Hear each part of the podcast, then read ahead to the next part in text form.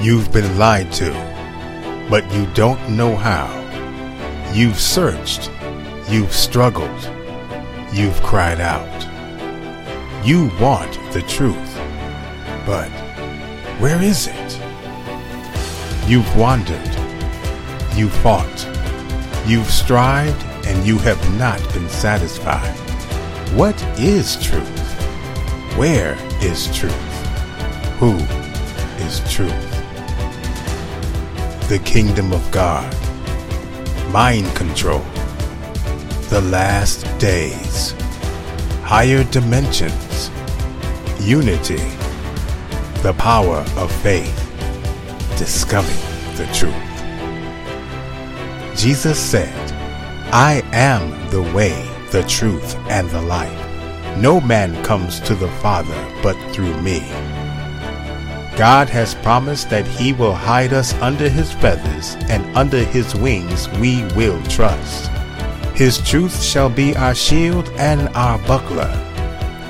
Discovering the Truth with Dan Duval is the premier program that is designed to center you on the kingdom of God, to equip you with faith in Jesus Christ, and to unveil the truth behind the lies.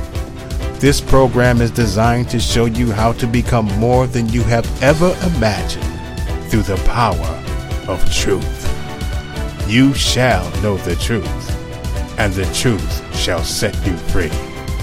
And now, prepare for your host, Dan Duval. You're listening to Discovering the Truth with Dan Duval. This program is designed to center you on the kingdom of God, to equip you with faith in Jesus Christ, and to unveil the truth behind the lies. This program is a production of Bride Ministries, and you can find us at www.bridemovement.com. Folks, as for the fireplacechurch.org, I want to remind you that we have moved to a live format. What that means is that we are now doing it with our web conferencing software, and it's no longer being streamed on the Fireplace church.org website on Sunday evenings at 7 p.m. Central Standard Time. If you want to be part of the community that is growing at the Fireplace Church, just go to bridemovement.com, click on classes and events. You will find a class called The Fireplace Church Live sign up for that with just your email, and that way we'll send you a direct link to our service. That's how you can participate. Uh, if you are going to our website at thefireplacechurch.org, that is not running um, our weekly produced services because we're changing direction. Soon everything will be updated insofar as our web presence, so um, you can look forward to that. Now, I am really excited to tell you that we have an upcoming conference, Bride Ministries and it's going to be called Sheep Nations and the End of the Age number two or part two. And look, guys, that's going to be a three day conference, August 18th, 19th, and 20th. You don't want to miss that. It's going to get into so many cool subjects. As a matter of fact, I'm just going to read a few off to you so you know what I mean. We're going to be talking about the Olivet Discourse, the gospel of the kingdom um, the abomination of desolation, the mark of the beast, Gibborim, transhumanism, posthumanism, the seal of the living God. Um, we're going to be talking about different parables the parable of the virgin, um, the parable of the faithful and wicked servants. We're going to be talking about judgments. Um, we're going to be answering so many questions, and of course, we're going to be climaxing on the actual subject what are sheep nations? What does that mean? What is coming to the earth through the body of Christ? What is God's mandate? Lord, and, and you know, I am just really excited about this subject. It's something very close to my heart, a centerpiece of why I do what I do and follow out my calling. You know, we deal with a lot of spiritual warfare stuff, a lot of deliverance stuff, a lot of healing stuff, but there is a bigger picture to all of that. You don't just heal and get delivered just to be healed and delivered. There is a bigger picture. We are getting people healed and delivered so they can become active in their callings and mandates for God. And what's the big picture of that? What are God what is God doing in the earth through the people he is redeeming? Well, we're we're we're uh, we're learning. So I want to encourage you. If you haven't signed up for the conference yet, sign up bridemovement.com just go to our classes and events if you're on our web or email list you received an email with a direct link to sign up i want to encourage you to do that now I want to take a moment and say thank you to those of you that continue to support us financially. Uh, we are going to be bringing on a business manager, and I'm very excited about that. And uh, that's going to well, allow us to do more because I'm going to have another set of hands helping with all of the uh, ministry stuff. And and uh, our, our responses are going to be getting better as well. For those of you that have been you know writing in especially with um, lengthier questions there has been uh, an inability on my part to even get back to some of you. And, and i do apologize about that. It's just too much. So um, but you know with help back on board we're going to begin to do better. and and I, you know, I just want to say thank you for those of you that continue to support us because you make things like this possible. Me getting some help possible, us helping survivors of satanic ritual abuse and government-sponsored mind control agendas possible, us endeavoring to uh, continue to expand through the Fireplace Church and this podcast possible, and of course the upcoming DID um, school where we're going to be teaching people how to deliver and, minister to survivors of satanic ritual abuse and um, all kinds of related issues. So, you know, folks, uh, at bridemovement.com or thefireplacechurch.org, there are donate buttons. And of course, you can always write a letter to us at our P.O. box, and that is on our website. So I just want to say thank you for those of you that are continuing to support us. Um, man, uh, you are making dreams come true. And and with that said, I was at a conference this past weekend in Fort Worth, and it was not just me; it was me and a man by the name of Tim Bence or Timothy Bence, and he is an incredible man of God. And and so, um, two uh, presentations from the conference were live streamed. I uh, got permission from Tim to take his, which was only streamed to a limited number of people, and put it on my podcast so that lots of you could hear it. Uh, it was just an incredible uh, talk, an incredible message that he delivered last weekend. You're going to get the opportunity to hear it now. Don't go anywhere. You're on Discovering the Truth with Dan Duval.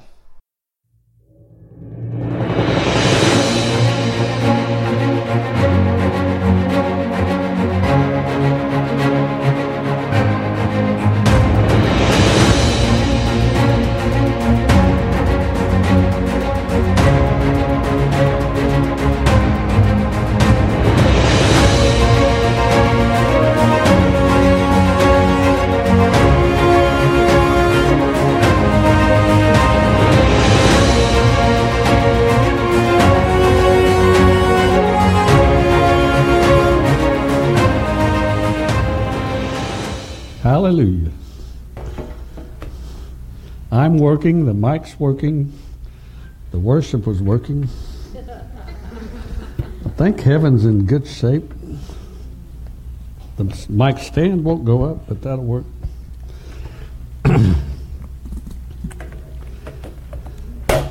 Sometimes I ask people don't know this when they when they meet me they they don't always understand this, but sometimes I ask Jesus, why am I here? You know? It's not uh, because I think less of myself than I should. It's because I really, I really honestly wonder that sometimes. Like, why do you people need someone to tell you a word from the Lord and and you know, the, the truth is, the Holy Spirit should be our teacher, and there's no one that can ever do what He can do. But part of the design of God is He wants us to be a body, and He just likes using one part of the body to help the other part of the body. But I don't carry anything, and Daniel doesn't carry anything that not, that all of you don't have access to. You know, uh, we don't have a special, you know, classification where we have access to, you know, something from Jesus that you can't have. And everything with God comes from the place of buy gold for me without money. And and the exchange the currency that we're supposed to use is is our passion our desire for more of Jesus. And that just releases phenomenal things that God has. And it, and the fa- our father has phenomenal pleasure in teaching us things about his son. You know? And the Holy Spirit just can't stand not talking about Jesus. You know. And then when you get to know Jesus, he's constantly referring glory and honor back to his Father, and he's always gracious of the, of the Spirit. And I'm, I'm in, really intrigued by something Dan said today about the mind of God and how they, they all three have this individual uh, capacity, and yet they're one. And uh, for most of the early years of my life, I heard God speak very clearly, and I knew Jesus was talking to me. I, I really was like a little lamb that knew his voice. And uh, I would melt every time that voice would utter something towards me. Um, and then one day, just kind of out of the blue, that voice changed, and I and I knew it was God, but I didn't know who it was. if that makes sense, it's like that doesn't sound like Jesus, and and I and I hear Jesus whisper in my ear, "That's my Father speaking," you know, and uh, everybody in the room, we got a word that came out of the Father's voice, and and and the instantaneous response from everybody in the room was to hit the floor to hide our face because he was in the room. You know. And then I, I later also distinguished a tone change, a difference when the Holy Spirit was speaking. It was much softer, much different. A different. It was a. It was a little different voice. He sounds a lot like Jesus, but it was a much more tender tone. And and uh, I started realizing that we do have the capacity to hear God, and they they are one, but they, they can sound very differently if they want to make a distinction about themselves, you know. And those kinds of things don't come because you read it in Scripture and go, oh, that's there. It comes by experience, and then sometimes then we discover it in Scripture, you know. And so one thing I want to just kind of say, I probably don't need to say this to this crowd, but because we're broadcasting, because others will probably listen to this, I, I want to say something. There's a lot coming out from the throne room of God right now. He's unlocked a mystery, and revelation is releasing. Okay? And some things we haven't even heard yet that other people around the earth are hearing. There's some profound revelation that is being released in the earth right now. We are in the generation that the prophets of old were begging to be in. They were crying out to God, Would you let me understand what you're going to do with them? You know, they got a glimpse of glory and they long to be living in our day. In post resurrection Jesus, you know, they saw what he was going to have to endure, but they couldn't even fully imagine what the body was going to be like when it found out that their God was alive and really resurrected and he arises within us. And we stand up and become mature and begin to look like him and act like him and be like him, and the earth will feel the change. Oh.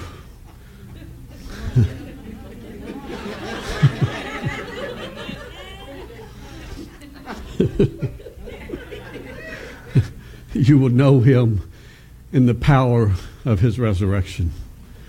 It's not like, hey, if you do this, you will know him. It, it's because you have known him in his sufferings. Doesn't say you had a choice in that. Because your life went through stuff and you've known him in his sufferings, now you will know him in the power of his resurrection. Ooh.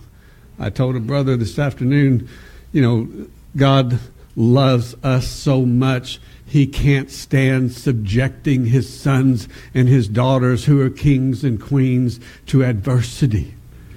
But he does. Because he knows when you're through going th- with that stuff, when you have endured and He has overcome something in you, it not only sets you free, nations become His inheritance. It's time for us to start thinking outside of this place of just little old me and something going on in my life and I don't know how to figure it out. You're a king and you're a queen or you're a princess in the earth. And God, as a creator, does not subject you to adversity unless He is after something much bigger than you can even conceive. Deliverance. Oh, we cut our teeth on telling a demon to get out of an individual, and now, just a few decades later, realms are changing and structures that have been in of years are crumbling at the command of a little son of God. the, the demonic structures of the earth knew this day was coming, and they endured as long as they could, and now they're just scared so they can't even put into words when the, how they think about some of you. When I was a little child, I didn't know what I was saying. A, a teacher asked me one time, What are you going to be when you grow up? And I said, I'm not really sure, but hell is going to know my name. and she was like, What does that mean? I said, I have no idea, but I'm going to figure it out. I think I was in first grade, and I was just and didn't know how dangerous I was. and later, later, the, the, Jesus just sat down one on one with me, and he's like, "What do you think about what you said? What do you What do you think that means?" And I'm like, uh, "I don't know. You know." it came out of my spirit. I hadn't thought about it. Nobody preached about it that I could remember. It came out of my spirit because it's who I am. And I thought, well, I don't want to go to hell to introduce myself, but so how are they going to figure out who I am? I don't know. Jesus had so much fun with that one. He was ribbing me all the time, like, you know, you, you ready for the fire yet? I'm like, no, let's wait till I'm about 20 and then I'll talk to you about that. You know? And then it's like, I'm 20 now. It's like, you ready for the fire yet? No, let's wait till I'm about 30 and then we'll talk about that one. You know. I discovered at a tremendously tender age that Jesus' opinion of me was much greater than my own. You know, I, I really didn't think I was all that. I, you know, I, I, I had really close friends that were a whole lot better looking than I was. I had some, uh, you know, five friends that could outrun me and were much better at football than I was, and and I really, in the outer appearance, and in the the things that, you know, am I smart or am I, you know, do I have some kind of superstructure that I could create? I I didn't have anything that I thought was going to excel, you know. I had some amazing people that I grew up with. I had some amazing parents. I had some amazing peers and, and, and spiritual um, mentors, but I really didn't look in the mirror and see anything significant. You know? And uh, I just thought it would be good enough if I could just live my life in obedience to Jesus as much as possible. You know?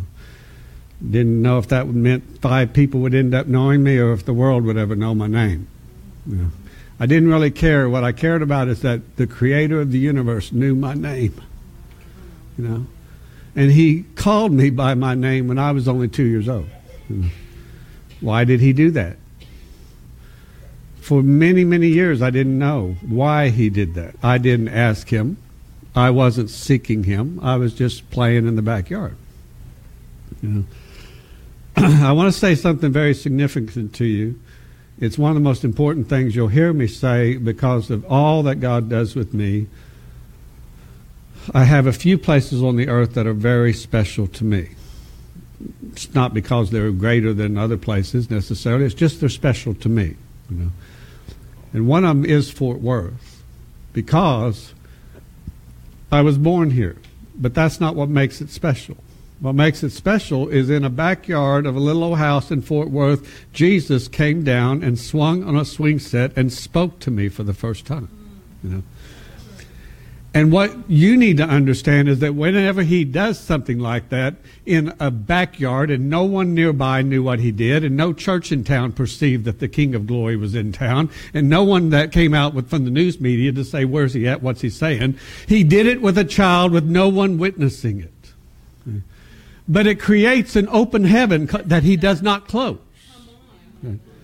So in Fort Worth is an open portable for children to hear the, the voice of their maker. And I've never shut that door, and I know he never shut that door. So it's an open spot for something phenomenal to happen with children in this place. And adults can get on it too. If you think you're still a kid, you can get in on that too. You know. it wasn't because I was so special necessarily. It's because he thought, you know, I got my eyes on this city and I'm looking to and fro and I need to find somebody that will listen to me. And he probably went to the 80 year olds and one ear was deaf and one ear was open and and they weren't listening. So then he probably went to all the pastors and they weren't listening. And then he probably went to all the intercessors and they listen sometimes and don't hear other times. And he works his way down. He finally finds a two or three or four or five year old who never wants to not listen. You know. Because we're just kids. We don't care. You know, if Jesus shows up, it's like, we, you think about it. No one had to tell me, hey, this afternoon you're going to have an encounter with the Most High God. Prepare yourself. You know, how do you prepare yourself to have a meeting with God? I don't know. Just going to go swing on the swing set. I prepared myself with play. I prepared myself with joy. I prepared myself by looking around and thinking, wow, what a wonderful creation is around me. You know, we don't understand worship when we do it naturally. We only understand it when somebody says, sing this song, play this instrument, do this thing. We call that worship. Worship is giving to Jesus whatever he wants. If he wants silence, that's worship. If he wants a sound, a shout, that's worship. So a little child sometimes has the capacity to do that because nobody told them they couldn't. That's right. And we don't get to hear this stuff because most of the time children don't tell us what happened in the backyard today because to them, especially to me, that was normal. Hour after he got done talking. You know, oh, it's ghost, maybe. No, it's the Holy Ghost. My backyard wasn't haunted. Jesus decided to open a portal over the city. You know? And I didn't even know what a portal was until I saw it. You know? But a fascinating little thing happened. It was my first introduction to realm. I thought, well, if, you know, I didn't see him. All I did was hear him. He just called me by name. He told me what my name meant, and he told me that he made me. I'm like, well, if you made me, I have a few questions. You know, I was a, I was a curious two-year-old. You know. he's like, well, what do you? What's your question? I said, there was a little flower at my feet. It was about two inches high and you know how when you swing on swing sets after a while, you, you, you kind of, there's just dirt here and grass there.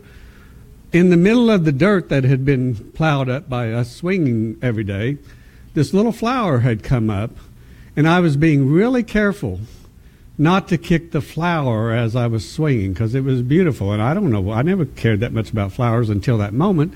But I said, if you're really the creator, if you made me, and you know, certainly you know my name, how did you make that flower? And I got a 15 minute botany lesson from the creator that a two year old could understand. Wow. And it, it's never left me. You know, the wisdom that I got on how he made a flower has been profound all the days of my life. And that flower became really special. There wasn't any way I was going to kick that thing over because its bloom was a worship to him. And he opened up my ears so I could hear the song of the flower to him. And I realized that the earth was resonating with him in some way that nobody had ever told me. And so I, I, I, I fell in love with that little flower. And the next day I got up and I ran outside to swing again, not knowing if he would be there or not, but just wanted to go talk to the flower again, and it was gone. It was completely gone. It wasn't just, you know, laying over, it was gone, you know. And I didn't see it again until I was six years old. When he took me into the heavenly realms and showed me how he creates things and then gave me a field and said, This field belongs to you. I'm like, Well, there's nothing here. You know, he's like, Well, that's because you haven't been creating anything. This is your garden, but right now it's just a blank field.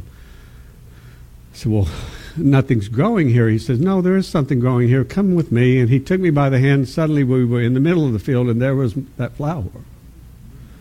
He had taken it from the earth and moved it into another place where it would never die. Because I loved it. He decided to make it eternal because I loved it. And it's still growing to this day.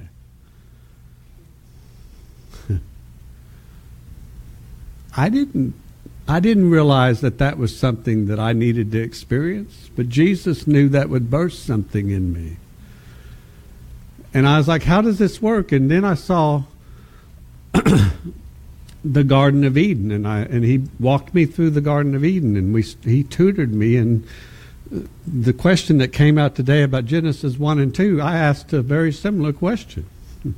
You know, how come these two stories sound the same? They're not. You know, where is the Garden of Eden? You know, a realm.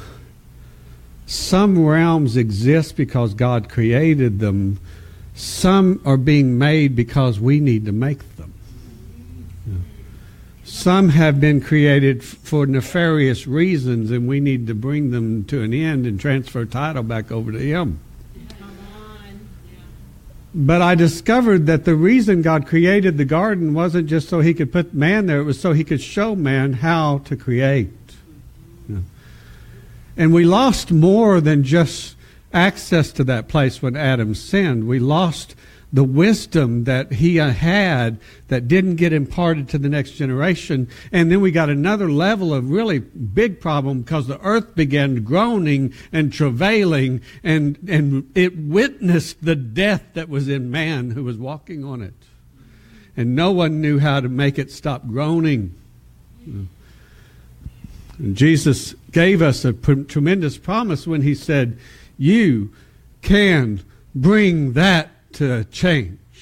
And he said to me, You love that flower, but the reason I birthed in you this love for the creation is because you're going to bring a change to the grown in the earth. how do I do that, Jesus? Well, your feet have to get holy. You're going to have to learn some things about sonship. You're going to have to know Daddy God because He's the only one that can make you a son. Oh, how do I know Him? Well, that's pretty simple. Next thing I know, Jesus grabs me by the hands and He swings me around, and an angel grabs my feet and they start swinging me back and forth and playing. And, and I'm just, I'm just like, what are y'all doing? you know, it's like, hey, this, these kinds of encounters in the glory realm I didn't get to talk about for a long time, but they were daily experiences. You know? And you know, when Jesus has got you by the hands and an angel's got you by the feet, and you have no idea if this is really play or not, you're not like, you're not like, thank you guys for swinging me. I'm like, I'm more, it's more like you're, you're suspended over creation in a way you've never known. And then they threw me, and it was like, have you ever been a rocket ship? I know what a rocket ship feels like because they threw me at supersonic speed. And you're, like, you know, at six years old, when you're flying through the universe at supersonic speed, what are you going to do? You know, it's not like you can say stop. You know, I got no brakes on this rocket. I don't know why they threw me. I don't know where I'm going, but there's a dark cloud up there, and I don't like the look of what's ahead. And there's thunders and lightnings, and there's some freaky, scary stuff in front of me, and I'm flying into it so fast I can't stop. But it was the cloud that Father God dwells in. Who wasn't one who wouldn't want that? I didn't want that, but I had no choice. I'm flying through space to go there. Because my desire said I want to know Father. And they're like, okay, we'll throw you in the cloud. Sometimes you don't know what you asked for until you utter something stupid like that. And then he answers it with a holy response. I didn't know that was in Scripture that he dwells in a dark cloud till I read it later. you know, we don't pay attention in Sunday school all the time. We just read right past these stories and think, oh, yeah, this cloud descended down the mountain. That's cool. They must have had a fog. No, it was frightening. The earth shook all over the earth. it was a scary sight. They didn't even want to get close to it. It was so frightening. I told Moses, don't let him do that again. You go up there and talk to him and then tell us what he said. You want to you want to go into the glory? Not many say yes. So let me say something to you very boldly. You have as much of Jesus right now as you want. You have experienced as much of God right now as you have asked for. Quit valuing other people's glory stores and go get some of your own.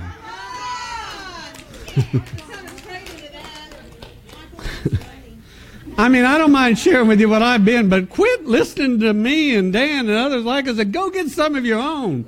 There are realms that haven't been discovered yet, and I need to hear what you can come up with.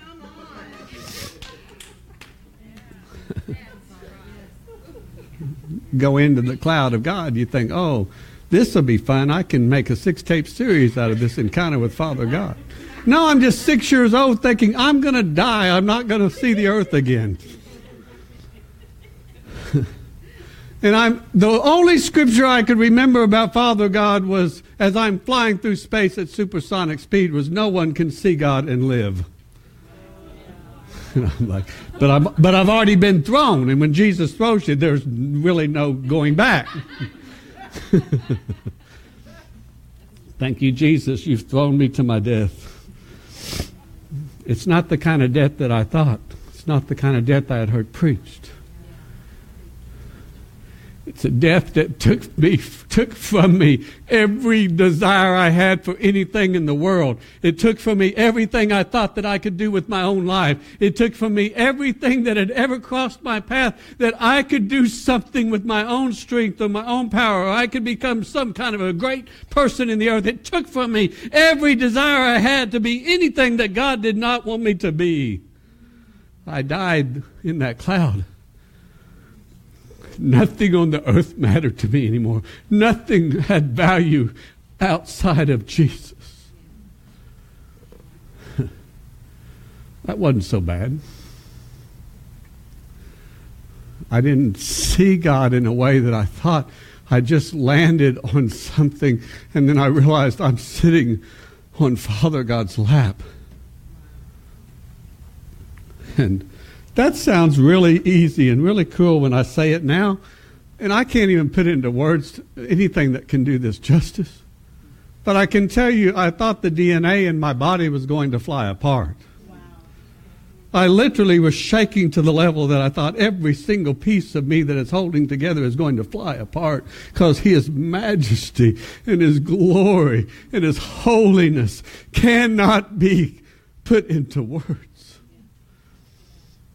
And the word says, by his hands all things are held together that have been made.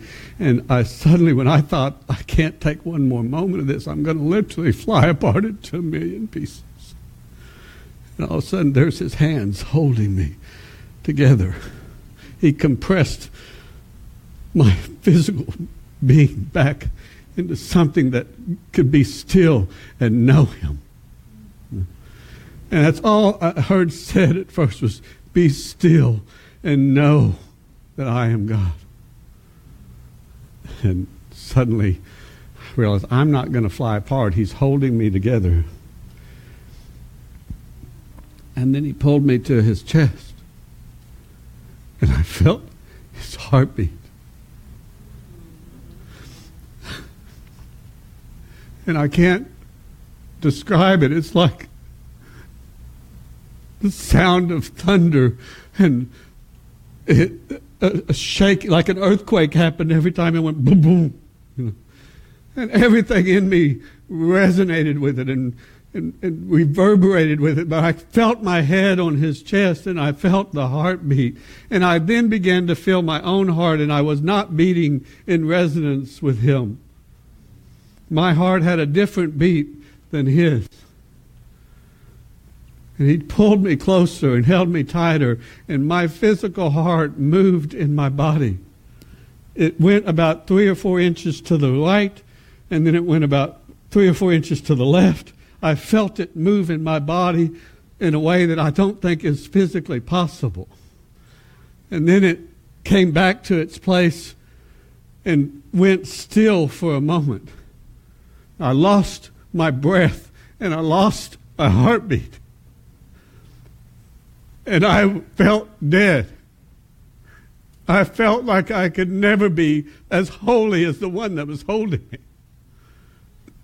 And then he uttered my name.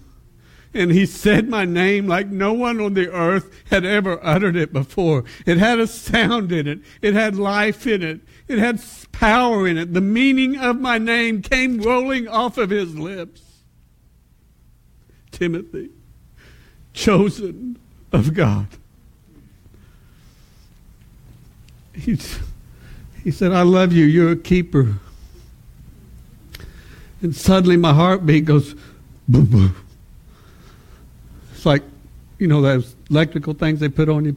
Uh, he resuscitated me with my own name. But when he began beating again, my heart was beating in the same rhythm as his. I went, What's happening right now? What are you doing to me? He said, I'm giving you my heart. From now on, you're going to know what makes me laugh, and you're going to know what makes me weep. And you're going to become like my son, and you'll come back here often. And you have permission to come into the cloud whenever you want me. Because I can't stand another moment in heaven without you. Now, that's a level of love that no one had ever given me. My mom and dad loved me. My brother loved me. I had some friends, but I had never felt love like that. Where the one that makes you says, I can't stand another moment in my creation without you being near me. That's not a realm just to go learn something in. That's where I want to live. You know, because he's there and he wants us to be near him the New Testament, Jesus said he appointed these apostles. He names a few of them. He says he appointed them to be with him. Oh, you read the books. People put out books. Apostles are sent and they start churches and they're CEOs of stuff. That's a bunch of bunk. They're appointed to be with Jesus. They might do those things, but if they don't, they're still with Jesus. And that's better than anything you'll ever see them do. 99% of what apostles do, the earth witnesses, but no one, no one knows what that was. They don't publish it, they don't take credit for it. It's something with Jesus that releases power in the earth. And you don't even know the power that you're walking in might have been because someone else did that with Jesus. That's real apostolic power. It's grace we need more of. And every city has the permission to ask for it. But when men come in and women come in and they're sent like that, you won't see what God really sent them there to do. You'll witness the outer appearance or you'll witness the teaching of the revelation, but you won't really see what they were born to do because that is hidden in Christ so you can have it openly. They will do it in secret. We need to start learning God's ways. Most of the prophets in Old, the scriptures describe them as moving in and out of these spiritual encounters with God, and we read right past them when we don't realize what happened to the earth when that person experienced that thing. Heavens opened, angels came down, creation responded. Sometimes somebody got healed, sometimes somebody got delivered, sometimes they just got a word to go tell somebody. Nations changed. Armies were defeated. Kingdoms rose and came down at the command of a little oh, who is they? Because Jesus opened up his power and allowed somebody to be with him for a moment, and those moments released something eternal in the earth. Now, here's what's amazing those places where every person written in Scripture had an encounter with God and they told us something about it, they're still there. Those spots are still there. And those portals are still open. And the realms that they touched or created are still available to visit. But we've been taught to come in here and sit and listen to a sermon instead of get in the glory and find out what God does. You know? And I, I, I don't despise church or sermons. Please don't misunderstand me. I cherish people who are called of God, and every activity we're doing for the kingdom has value. But I would rather teach you how to encounter God in a way that no one else ever has instead of just let me tell you a few stories and you think I'm a cool person. Does that make sense? So, how do we? Let me just rephrase this. What is your purpose in life? My purpose is to create a, way, a realm that's so amazing and so wonderful, Jesus doesn't want to leave it. Okay? Let me say that again. Did you hear what I just said? He, he's already has the capability of doing that, but I want to do that in a way that when he when he walks into that realm, which he always does if we're doing things his way, he's like, "This is so amazing, I don't want to leave." Not because I want to outdo any of you, because he has the capacity to be in my realm and yours at the same time. That's what's amazing about Jesus. I don't want to create a realm that's just a secret place for he and I. I want to create a realm that somehow will touch the nations of the earth, and he will tutor me in that place how they become his inheritance. You know, it's not just a revelation. It's like a flower went from a backyard of Fort Worth to the heavenly realms and became eternal. Can I do that with a nation, Jesus? Well, yes. How does it work? Well, let me show you. Okay. When we ask the right question, Jesus shows up with an answer that is off the charts. We've been taught to listen to somebody else's agenda on what they think is important for us to know instead of let's open up the desire of our hearts and start asking God questions that no one else ever thought of. Yeah. This is the, the ancient way of teaching was to sit down with the students and say, What do y'all want to learn? And a real master or tutor knew a lot of stuff, but his real grace was not to tell you what he knew. His real grace was to hear the question and then direct the child to the answer. That's different from saying, okay, let me tell you what the answer to that question is. The Word of God was written so that scholars could hear a question and then say, know the Word well enough to say, you'll find that answer in Leviticus 23.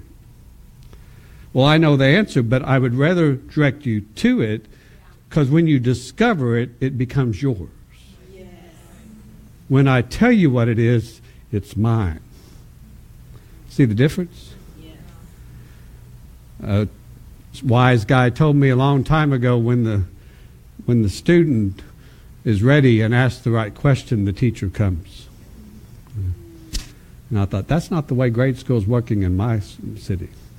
I'm asking questions all the time that my teachers are getting upset with me about. I almost never get answers from them. But I cannot think of anything I've ever asked Jesus that he didn't answer. He didn't always answer it immediately, but he never forgets something that I ask and he brings the answer to me. Or he takes me and leads me to the answer. You know. Most of the time, it doesn't come out of his mouth. Most of the time, he just acknowledges that he heard me, and then he brings experiences in my life, and I go, wow, I get it now. You just answered my question with what you just sent me through. You know? The Word of God has come alive for me because I can't just read it now. I have to live it out. If I read it and I get it, I've got to go live it out. If I don't get it, I read it again because I know I need to live it out. You know. So I want to encourage you for something. I, would you guys like to know how to build a realm? Yeah. Uh, I've never talked about this before. it's the right time. It's time. Okay. I touched on this just briefly about imagination, about, and, and I used the term I want to say again. It's time for the body of Christ to sanctify our imagination. On, wow. Now, uh, think about things like, you know, you, you're growing up, you hit puberty, and you start thinking about that cute girl over there, or you, you're driving down the street and you see something really amazing, and you think, I got to go check that out. Uh, or you know, you want a house, so you start driving through neighborhoods looking at houses. We use our imagination all the time, but we most of the time are using it for something earthly or something carnal. It's not always sinful it's part of our design, but it's be, it's beneath the glory of God. It's falling short of His glory. And so we've been taught to do this. Sometimes it's just natural. Nobody actually tutored us in it. We're just doing it because it's part of our makeup. But we're not really schooled most of the time in our childhood how this is pure and holy and how this can be defiled. You know? if we let our imagination, which is usually just within our self, if we let it go unchecked, it will probably become very defiled in some way. You know? I, am just going to mention two things that are very popular, not as the only way it can be defiled, but because they're very common and they're a prevalent problem. I just want to say this. All of you know the complexity of what I'm about to say, but pornography, would you admit, is a horrible problem that is running rampant in the earth right now. Okay? And pornography, when it's just in front of your face, when it's just a picture of something that's that's uh, you know really not right, uh, that is not just a photo. That's a person that God considers a son or a daughter. Know? And it brings a a shame in the heavenly realms because the angel that's assigned to that person will hide their face in the heavenly realms. Wow. It's not condemnation. It's there's an angel assigned to every child, and that angel will, is hiding its face in the glory because of the nakedness that is being lusted after on the earth as someone's daughter, that's someone's child, and that's someone precious to God. And that angel knows that that child was born to be holy. So it hides its face because it, it, it witnesses in the heavens what's wrong on the earth.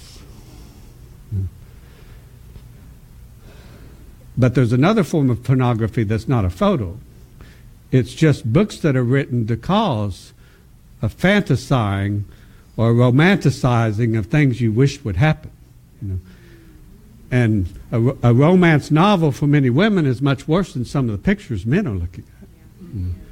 Because it's tapping your imagination for something that God might not be giving to you. And if you feed that, you are destroying the creativity that God has given to your imagination and you're diverting it into something that can be trapped in a realm and your spirit can be utilized in a wrong way and you don't even know it. It's a door opening for the enemy in ways that we don't even understand. And often we condemn it in one way and then don't even realize another way that we're doing it is just as bad because I may not be reading something nasty or naked. I may just be reading about, you know, this prince married this princess and oh, isn't this wonderful? But if it taps my imagination and sets the desire on something God did not design for me, it's just as bad as if it was just a blade open, wide, naked picture. Because it's carnal thinking. Carnal is not necessarily sinful. Carnal is anything that is not what God would think. Does that make sense? I'm going to say something real boldly. Women, you have the power to arrest this pornography spirit in the earth and stop it if you will burn the, the romance novel and fall in love with Jesus the way you're looking for the prince. You know. And men will come under the holy conviction from God if women will respond to Jesus the way he wants his bride to respond. Mm. Does that make sense? You know, quit telling the men they're so bad and you're doing the same thing. Fall in love with Jesus. Go into the heavens. Let him become everything your desire is set on. Mm. And if he's designed a guy for you, he'll direct you that direction. You know. What do we desire? What we desire, most of the time, we set our affections on something, and then if we're trying to be spiritual, we tell God we want Him to do that. We don't go to God and say, What do you want me to desire? We go to our friends and say, Oh, I wish I had a big, you know, six foot two blonde guy, you know. And we start desiring that, and we tell then we tell Jesus, Bring me that. You know. Instead of Jesus, you designed me and you made me and you know me. What do you want me to desire? I'm going to set my affections on things above. And I'm going to let Him birth in me the desires of my heart. If you seek first the kingdom of God, then He will give you the desires of your heart.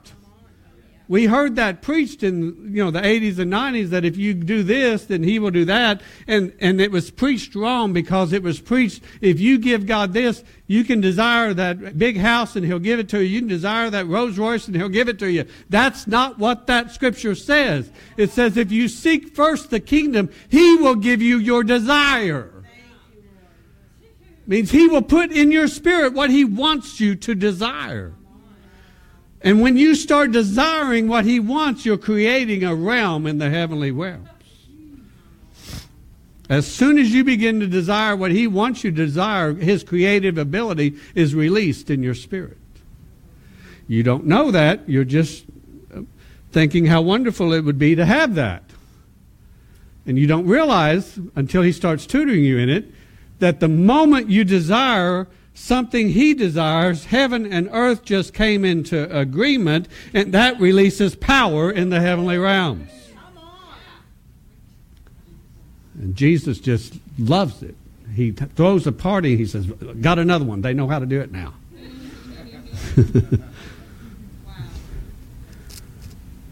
but when you start seeing your desire, manifesting in the heavenly realms. When He takes you there and He starts showing you how that flower that you fell in love with has now been planted here and has become eternal. And you go, wow, I didn't know, I didn't know you would do that for me. Well, why wouldn't He? But now it's like, I'm like, well, Jesus, how can I plant other things? I mean, what am I supposed to do in these soil? He said, go ask your flower. Oh, I didn't, I didn't, realized that flowers could talk all the time until I heard Jesus' voice. It sounds a little crazy when you're talking about it to carnal minded people, but let me tell you something all of creation has a voice. it's not just a tone, it's a voice. The language that God created the universe with when He spoke is known by all of creation. We knew it somewhere back there and forgot. You know, we think English is better than what he started with. Oh, I shouldn't have said that, Jesus. I'm sorry.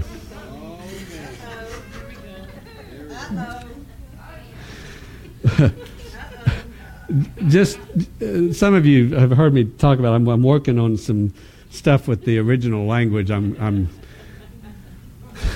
I'm trying to I'm trying to learn the ancient scripts, you know, I'm trying to learn the language, and, and, and it's been about a 15 year journey so far for me. But a while back, I'm really struggling with trying to learn this ancient language, and, and, and I, I said, Jesus, I need your help. I, I'm, I'm really not good at learning language. I need you to help me. I wished I was two or three and you were talking to me about this stuff. I could probably just pick it up like that. You know. And he laughed, and I'm like, why are you laughing? This is a serious question. He goes, well, I was just thinking about all the times that I've spoke to you since you were two years old. I was like, oh, Jesus, it's so pre- that is the most precious gift in my life. You, you, you have opened my ears and you opened my eyes. How I love your voice. Like the sound of many waters. I just, I just began to worship him. I love the sound of your voice, Jesus. He goes, I know, I know. I'm not laughing at that. I'm laughing that all the years that I've spoke to you, I've always spoke to you in English. And he said, Son, I want you to know something. I don't even like English. I went, What? What's wrong with you? How come you don't like English?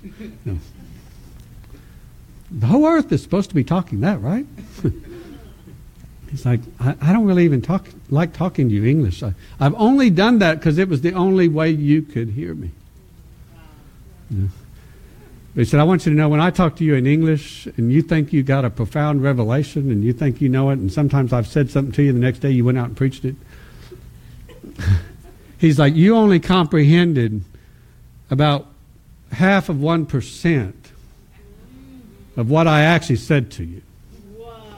You're, you're comprehending in English less than what your dog does when you're speaking to her. I went, my, you know, sometimes my dog, uh, I think, you know, does not have the capacity for any language. Uh, and I thought, what a rebuke! Like that's kind of mean, Jesus. You just called me a dog, you know. He's like, no, this is about comprehension. Even though I'm speaking to you and you're hearing clearly every word I said, when you apply it to your life, you only comprehend it a very small fraction of what I was actually conveying to you. He said, What, what I'm laughing at is it, it's just kind of funny to me that all these years that you've known me, you've never once asked me if, if I would like to talk to you in my language. But, wow. Wow, that's it's true. I never even thought about it. I just thought you liked talking to me in English. he said, Well, you know, a few times you've come up in the heavenly realms and you've heard us talking and we weren't talking in English. I'm like, Yeah, I thought that was tongues or something. Sometimes it is. He said, I want you to understand this language, but before I wanted to give you a capacity to learn it, I wanted you to love the utterance of my voice. And I want you to give me permission to speak to you the way I really want to speak to you. I'm going to start speaking to you with the same tones and the same frequencies and the same language I used to create the universe. Uh, oh, that sounds cool, but I, I know I'm not going to be able to preach that for a long time. I don't know what I won't know what it means unless you give me the capacity to know. He's like, what's wrong is not that it's better than English. What's wrong is you never desired it. You never desired to converse with me in the language that I use to create the universe. And now you're begging me to let you speak that, to let you read that. I gave that desire to you. But I just think it's a little funny that you could have had this when you were 12, 13, 14, 15 years old. that journey in that revelation is changing my life in many ways, and I don't want to get into that today, but he started dealing with me about creating a realm. And I realized that for most of my childhood, Jesus would just show up, he would take me by the hand, and we would go into some other dimension or some other spot. And I usually had no idea where we were going. I usually was not controlling it. I wasn't saying, Can we go to Mars today? And then he'd take me away. I was doing what he wanted to do. And my experiences and encounters in the spiritual realm was almost a daily uh, uh event or a nightly event. Somehow I was still sleeping. Somehow I was still getting schoolwork done. Somehow I was still having some kind of a connection to a normal life. But he was profoundly affecting my spirit with his world more than mine. And for 22 years, I couldn't talk about it. I couldn't even share the testimonies of what I learned last night out there in the heavenly realms. I knew that I didn't understand many of the things that I was experiencing, so it just birthed in me this insatiable desire to ask questions. I mean, Jesus, I, I, I probably have wore out Jesus' ears with questions. You know. And angels often look at me like I'm crazy when I'm when I'm when I should understand this, but I'm saying I don't know what y'all are doing. Tell me what this is. And they always look at it like, you know, no, I don't know. You know, well, then they'll do it again, and and then they will slow it down and begin to take it apart and show me the pieces and the facets, and it starts making sense. When, but, but what has to happen is our carnal mind has to have a revolutionary shift. Yeah.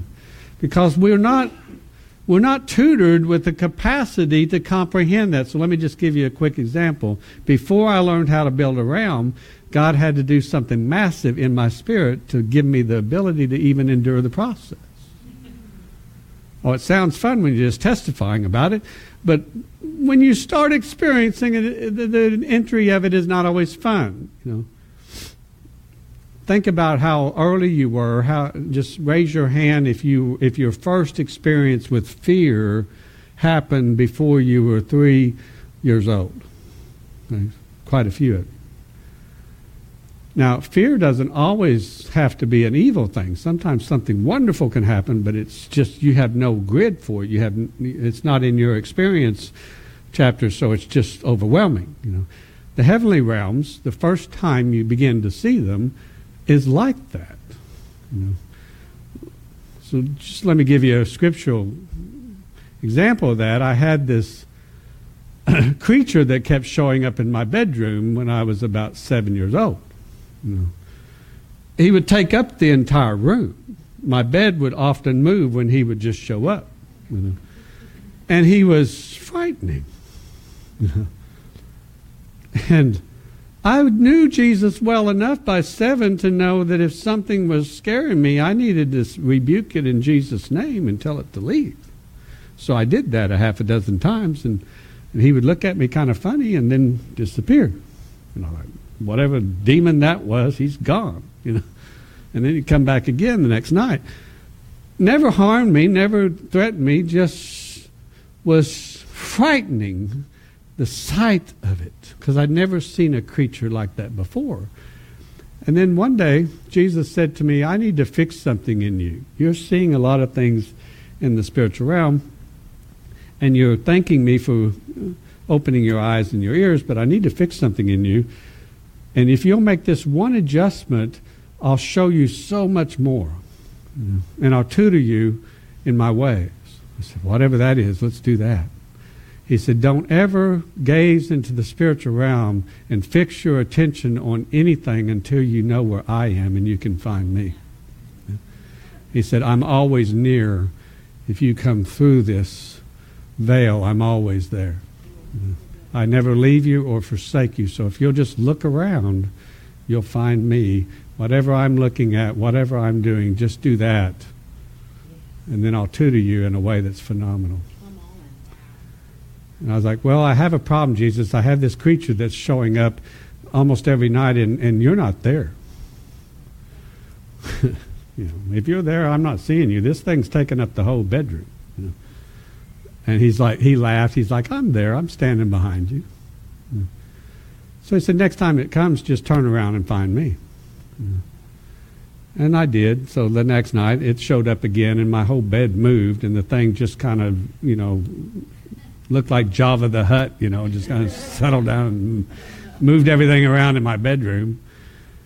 And I looked around, and there's Jesus standing right behind me. I'm like, Jesus, uh, you know, would you tell that thing to leave and and not ever? I'm tired of dealing with this every night. Would you tell this thing? I mean, I've been telling it to go in your name, and it goes. And he's like, why would you tell that to go? I'm like, because it's some kind of hideous demonic thing. I want it out of here. I don't want it to come every night. He said, that's one of the four living creatures that's mentioned in Revelation. he's like, what? yeah, yeah, he's full of eyes, and you know, he said, just go read it. It's in the Word. oh, it's the ox.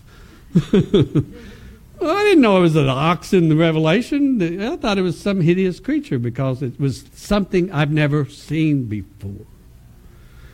And so the first problem with the spiritual realm is you're going to experience something you don't have a foundational grid for. You've never seen anything like this before. You probably won't even be able to put it into speech. It will scare the bejesus out of you. And so you'll have to deal with fear before you can go any deeper. And then when you begin to cast out fear, perfect love casts out fear. When you begin to deal with that, the next tool you need to add is discernment.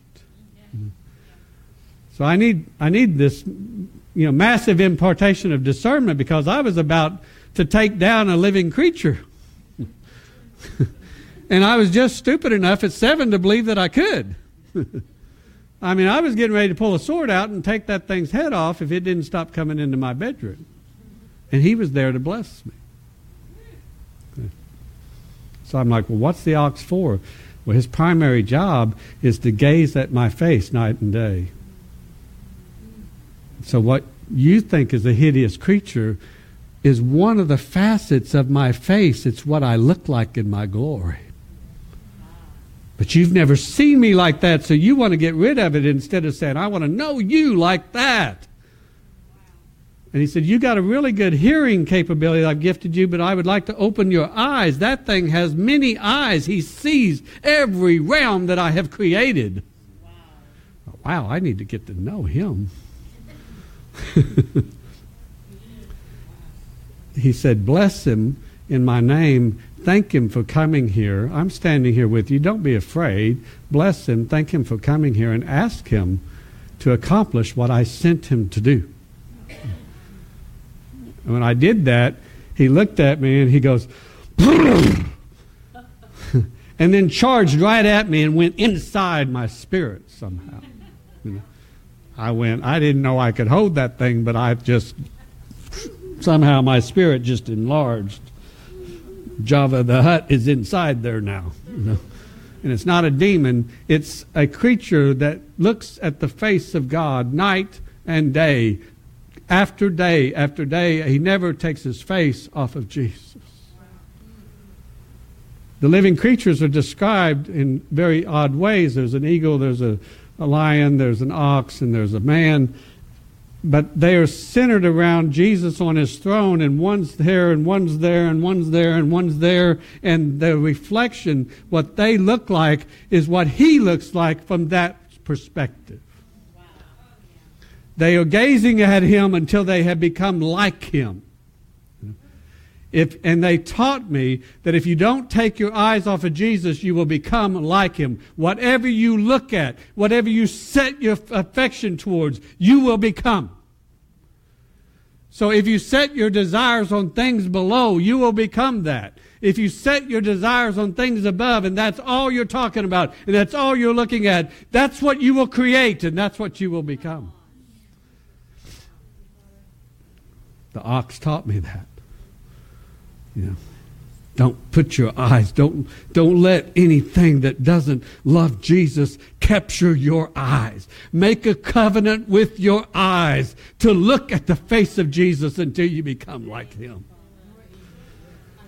Now, I was a teenager. I was just pubing, you know. I'm walking down the hall and all these good looking girls in their miniskirts. I'm doing this and I'm saying, Jesus, where are you? You're beautiful, but get out of my way. I'm looking for Jesus. I don't want to set my eyes on you. I want to see Jesus. And if he has one of you for me, I'll find her in him. well, that made me a little different from the average teenager in my school. All the other guys were like, You are crazy. What are you doing? That girl likes you. How come you won't talk to her? I don't know if Jesus knows her or not. I don't know if she's more in love with Jesus than she could ever be with me. And until I hear that from him, I'm not even interested in knowing who she is. Unless I'm just witnessing and spreading the good news. That's different. I don't want to be a little hermit hiding in a room. I want to do whatever he's doing. I want to say whatever he's saying. I want to be like him. You know. Whatever you look like is what you will become. So we want to create a realm. But you don't want a realm to have just a space. You want a realm, and the secret to the realm is it's a part of Jesus.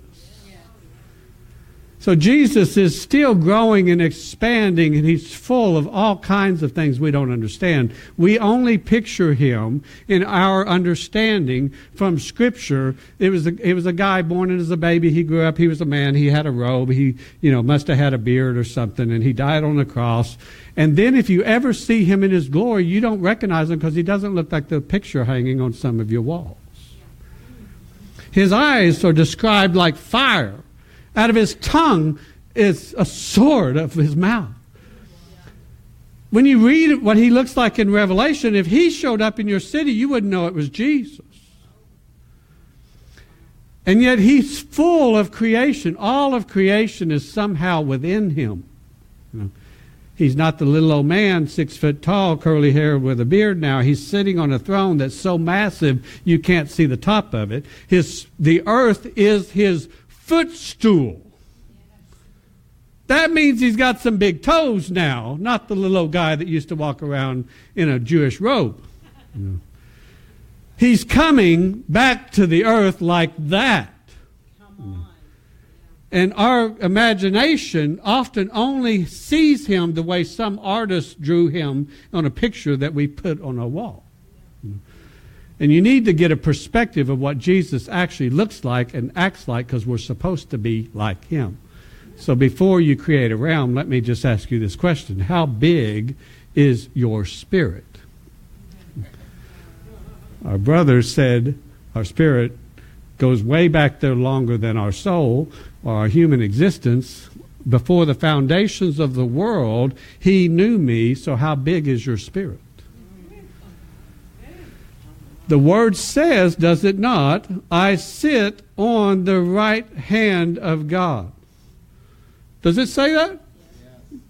And somehow that throne is big enough to hold all of us. It's not we're fight we're not fighting over who can be closest to him. We all have access to him in that realm. But if I'm going to sit in the heavenly realms with him and he's so big the earth is his footstool, how big is your spirit? You have the capacity right at this moment without knowing anything just because you know Jesus to sit in the heavenly realms with him and be here in this room at the same time. How big is your spirit? Who are you?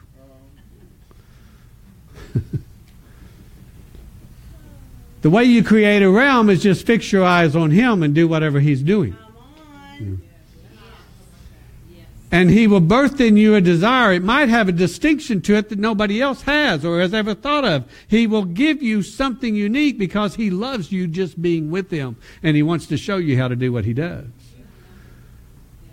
But what you desire can manifest in the heavenly realms. And if we start seeing our desires there first, then He will show us how to transfer that creative power into the earth, and we can have it in both places. I wanted a house, and for 40 years He wouldn't let me buy a house or build one until I learned how to build one in the heavenly realms.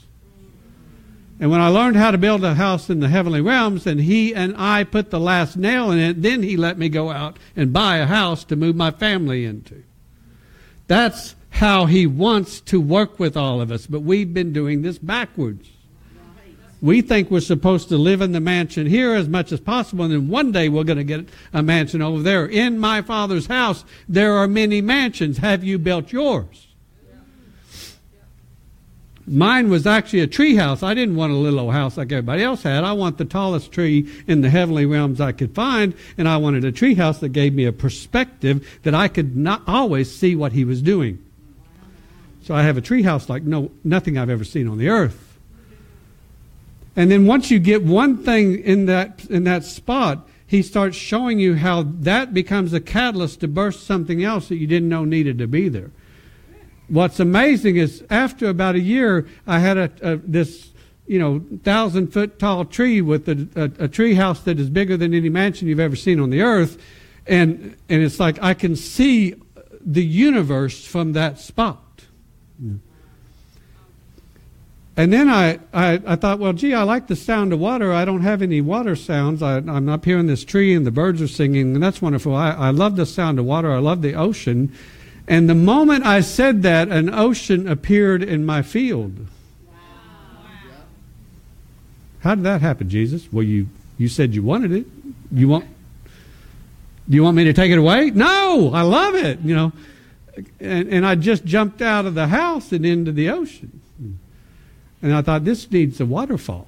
You know. Oh, so, you know, I, I, he's like, well, you, I didn't know you wanted a waterfall. Now that you've said that, you know, I want you to create that. And I was like, well, I can't just have a waterfall coming out of nothing.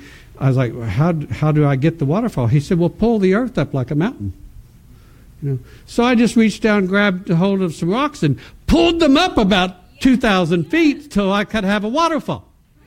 I thought, wow, I didn't know we could do that. That's really cool. He's like, well, this is how I created the earth.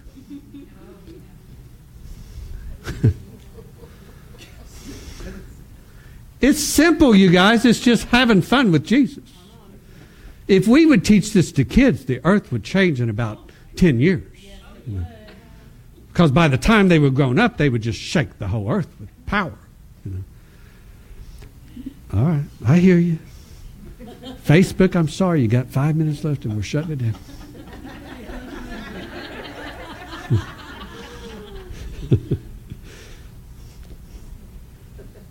walking in freedom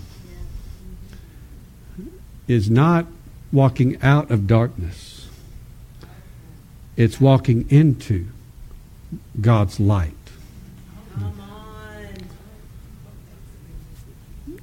Now, I, I, absolutely believe we need to understand more about bringing down the demonic structures and getting people free in, in these regions of captivity. And most of that that's, that God is revealing revelation right now is stuff we didn't even know was going on. We didn't even know what it was that was holding us. A lot of stuff is things that we uh, we've done self-inflicted. You know? But for the most part, where people are really stuck right now, it's something that's happened and you don't even have a clue how to get free of it. You don't even know you need to get free of it. You just know you have a problem. You don't know why. To ask for freedom is to be delivered from something that is holding us in shackles, but the real journey into freedom is into Jesus, not out of darkness. Does that make sense? He comes into the darkness to rescue you and I. And when light comes, what happens to darkness? It is dispelled. It flees. You know, if you have a demon problem and you know it, they're manifesting, they're afflicting you in some way, you actually have a Father God problem. Now, I'm not saying that to make anybody feel bad, just listen to me. Before you deal with the demon, the word says submit to God, then resist the devil, and he will flee from you. Most of the time, we are resisting the devil and resisting the devil and resisting the devil and still not getting free of all the structures that he's created in our lives. But the problem we have is we don't realize where am I not submitted to God? You know? This is why most time when you go through some personal deliverance, you might have to repent for a few things. You might have to deal with some stuff. Sometimes we need to repent for some things we don't even know we did. You know? because sometimes it is the previous generation. It is stuff that's binding us, in, or this stuff that that um, it's complicated. But demons don't leave because I figure it out. They leave because Father God changes something. You know? And so when I go to him and I ask him, why do I have this problem? What this guy is really good at is he asks God questions. He asks the Holy Spirit, tell me what what's going on in this person's life, and Jesus wants to answer those questions. It's not to get rid of the demon, even though that's one of the benefits. It's to be, help you become what you were born to be. You know. Getting rid of the demonic structure is amazing and fun and wonderful, and we can have a party doing that. But the real joy is being free to be what I was created to be. And so if you got rid of a demon but you didn't get to know Father God better, you fell short of something you had the ability to do. So here's, uh, shut your eyes for a minute and let's just create a realm. And then we're going to shut, I'm going to do this in one minute and then we're going to shut this down.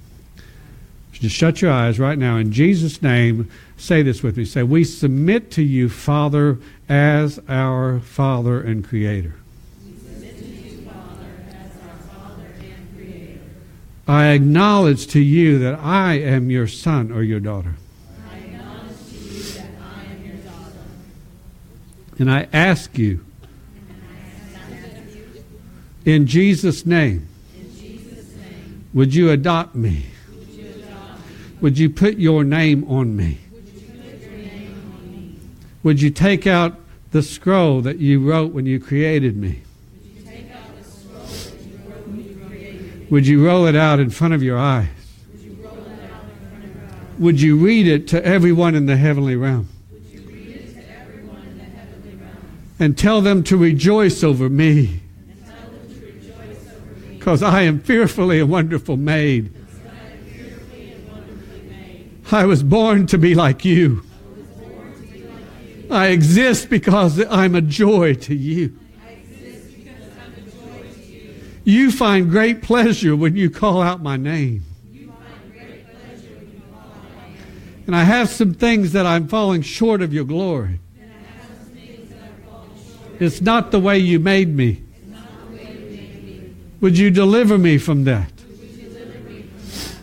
And would you write in my spirit now, with your own finger, the way you wrote on the rocks for Moses? Would you write your word in my spirit? Would you put your name on my forehead? Would you inscribe my name on your hand? And put yourself in constant remembrance of me and what you wanted when you made me. And now, I ask you in Jesus' name, everything you desired, everything you were thinking about when you made me, everything you wanted when you created me, let it be in Jesus' name. I agree with all that you have wanted and desired. I agree with everything you have said when you call out my name. And I call heaven and earth to agree with you in this. I am your inheritance. Now, Jesus, I belong to your Father. Stand on your throne and dance and rejoice over me. Shake the earth with my name. Set the party loose in heaven over your love for me. And let your light shine in every part of my being. With your song and your dance, set me free from anything that has kept me from being like you.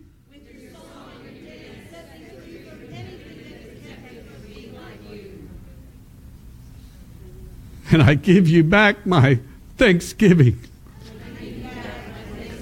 I give you my heart. And I swear an oath before heaven and earth that I will live my life to honor you.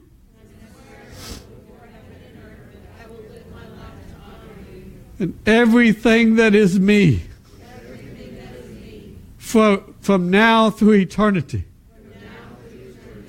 let it be given to you as an inheritance, as a glorious possession that causes your joy to break out.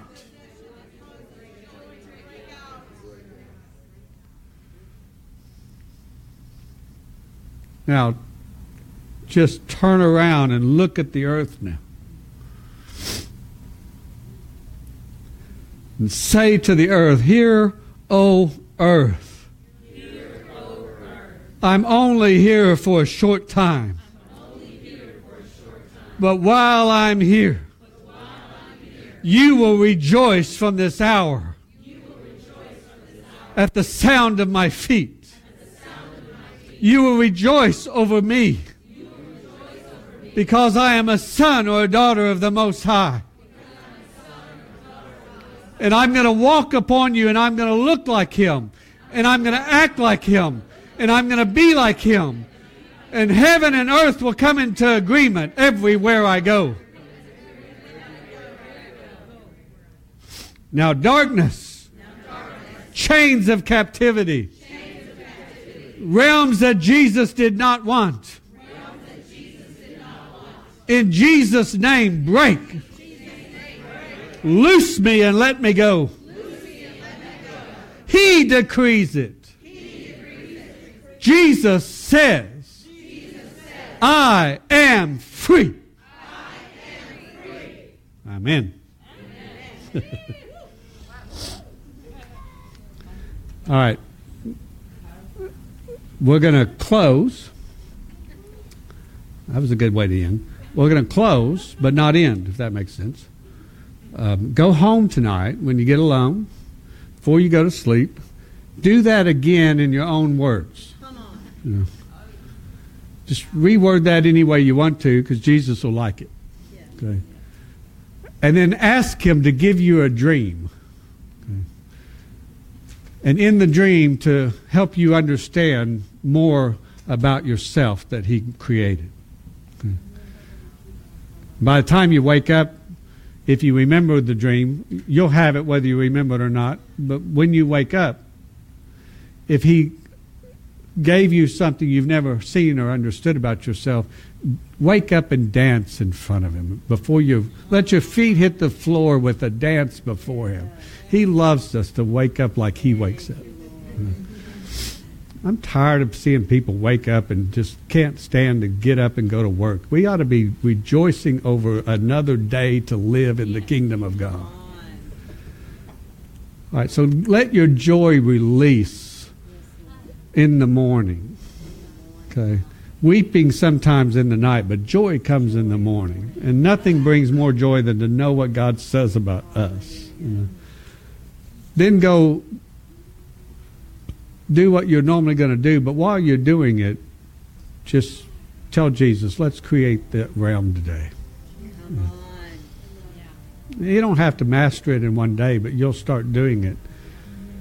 And, and don't ever forget, my desire has power with God.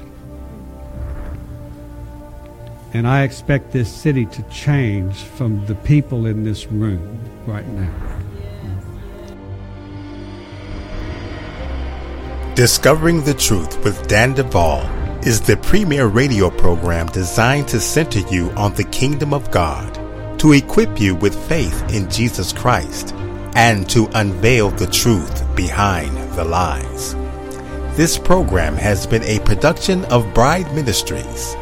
You can find us at www.bridemovement.com. At our website, you can contact us, access resources, and support us with donations.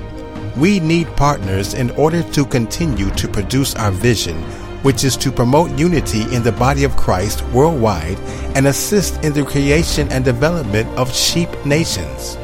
Partner with us and be sure to like us on Facebook and follow us on Twitter. Until next time, God bless and Godspeed.